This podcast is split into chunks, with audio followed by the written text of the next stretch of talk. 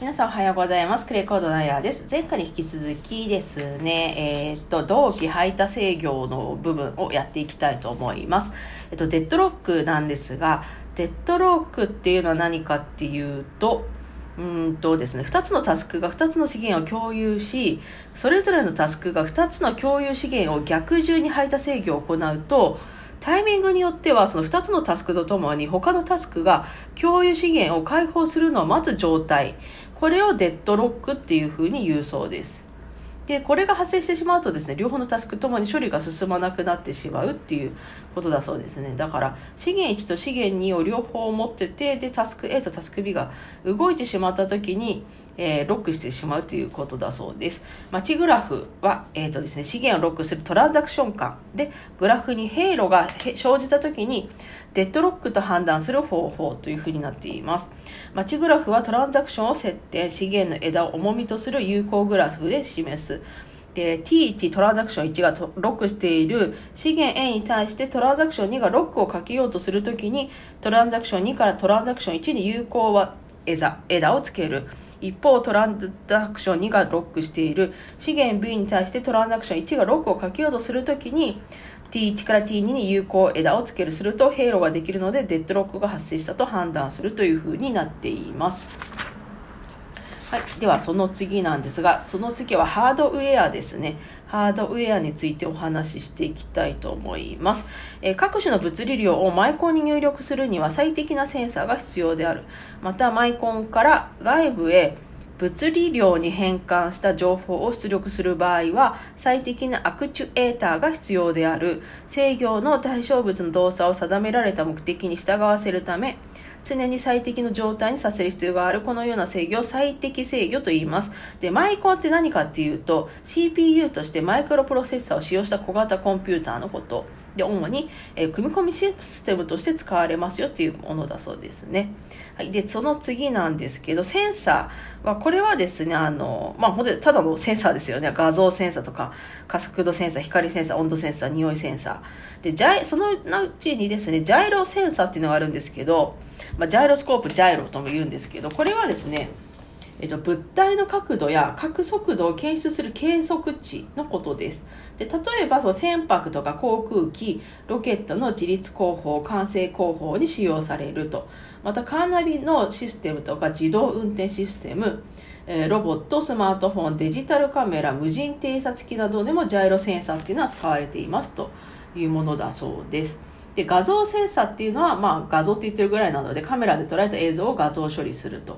で面積重心長さ1などを算出してデータや判定結果を出力するセンサーで対象物との距離を画像センサー技術によって測定するセンサーを距離画像センサーっていうふうに言うそうです。でその次アクチュエーターですね。アクチュエーターは何かっていうと入力されたエネルギーを物理運動量に変換するものですね。機械や電気回路を構成する機械要素と。ロボット制御ではロボットの関節を動作させるのに利用されているというふうになっています。アクチュエーターを覚えておきましょう。で、サーミスタという温度変化に対して電気抵抗の変化の大きい抵抗体の特性を利用し、マイナス50度から150度程度までの温度を測定するセンサーが利用されているというふうになっています。はい。えー、と、その次は、エンベデッドの構成部品のことについてお話ししていきたいと思います。エンベッテッドっていうのは組み込みシステムのことなんですけど、えっ、ー、と、産業機器や家電製品などに内蔵されていて、特定の機能を実現するためのコンピュータシステムであると。で、まあ、炊飯器とかテレビとかビデオ、デジタルカメラ、プリンター、エアコン、コピー機、携帯電話、自動車、自動販売機と、そういうのは組み込みシステム、エンデベットって言います。で、カスタム IC っていうのは、利用者の注文に合わせて、まあ、特定の用途のためだけに設計されて製造される集積回路のことです。で、ASIC とか FPGA っていうのがあるんですけど、ASIC っていうのは、特定の用途向けに複数機能の回路を一つにまとめた IC の総称。で、FPGA っていうのは製造後に購入者や設計者構成を設定できる IC であるということだそうです。はい。で、その次、タイタンパ性。これはですね、内部の情報を不正に読み書きするのを困難にする特性。IC カードの機器や回路の内容を何者かが書き加えようとした時の物理的な防護力であるということになっています。で、その次、システム LSI ですね。これは何かっていうと、多数の機能を1個のチップ上に集積した多機能 LSI。で、ポータブルオーディオとかデジタルカメラとか、特定用途の電子機器に組み込まれていますよということですね。で、組み込み分野などで利用され複数の半導体を組み合わせることによって占有面積を縮小し、システムを小型化、で、高速化、低コスト化などのメリットがあるということになっています。で、SOC っていうのがあるんですが、これはですね、コンピューターの主要機能を一つのチップに詰め込むこと、あるいはコンピューターの主要機能を搭載したチップのことでもあると。で、これは開発期間が長く完成後の変更後も難しいという欠点が持つが、え量産化が始まれば半導体の価格が急激に下がるという特徴があるというふうになっています。はい。で、組み込みシステムの構成部品のことなんですが、えー、D スラッシュ A 変換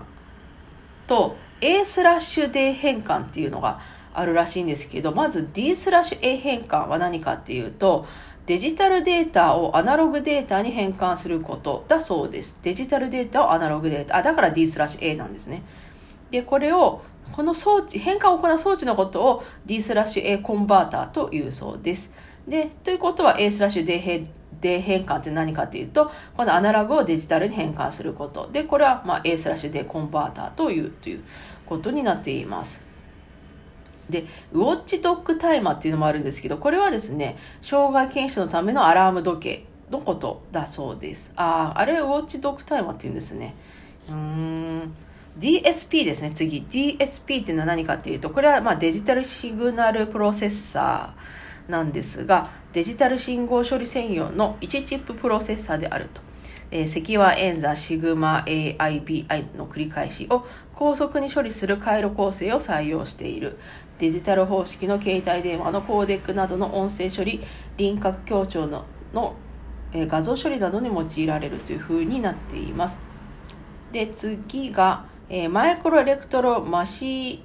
ニカルシステムズ MEMS ですね。これは機械要素部品、センサー、アクチュエータ、え電子回路を一つのシリコン基板、ガラス基板、有機材料などの上に、え微細加工技術によって集積化したデバイスであるというふうになっています。で、コーデックっていうのが符号化方式を使ってデータのエンコードとデコードを双方向にできる装置やソフトウェアなどのことであるということになっています。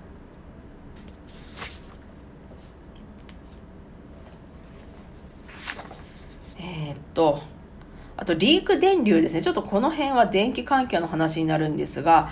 えー、頑張りましょう。リーク電流は集積回路によって絶縁されていて、本来流れないはずの場所や経路で電流が漏れる現象であると。集積回路内の意図しない電流の漏れ出しがリーク電流で、集積回路外へ漏れ出す漏電とは異なる。集積回路などの微細化された半導体の回路内での漏れ出しを指すことが多い。リーク電流は電動電動体間の距離が、えー、狭くなるにつれて増大していくため、収路解析の超微細細化が進んだ現在では集積回路で消費される電力の半分以上がリーク電流として消費されるようになってしまうと。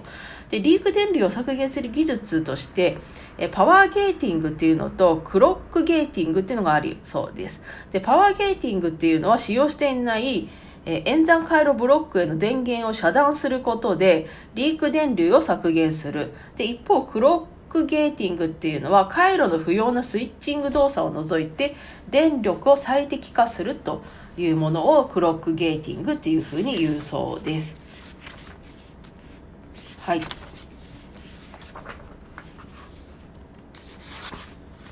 えー、その次が、えー、とヒューマンインターフェース技術についてお話ししていきたいと思います。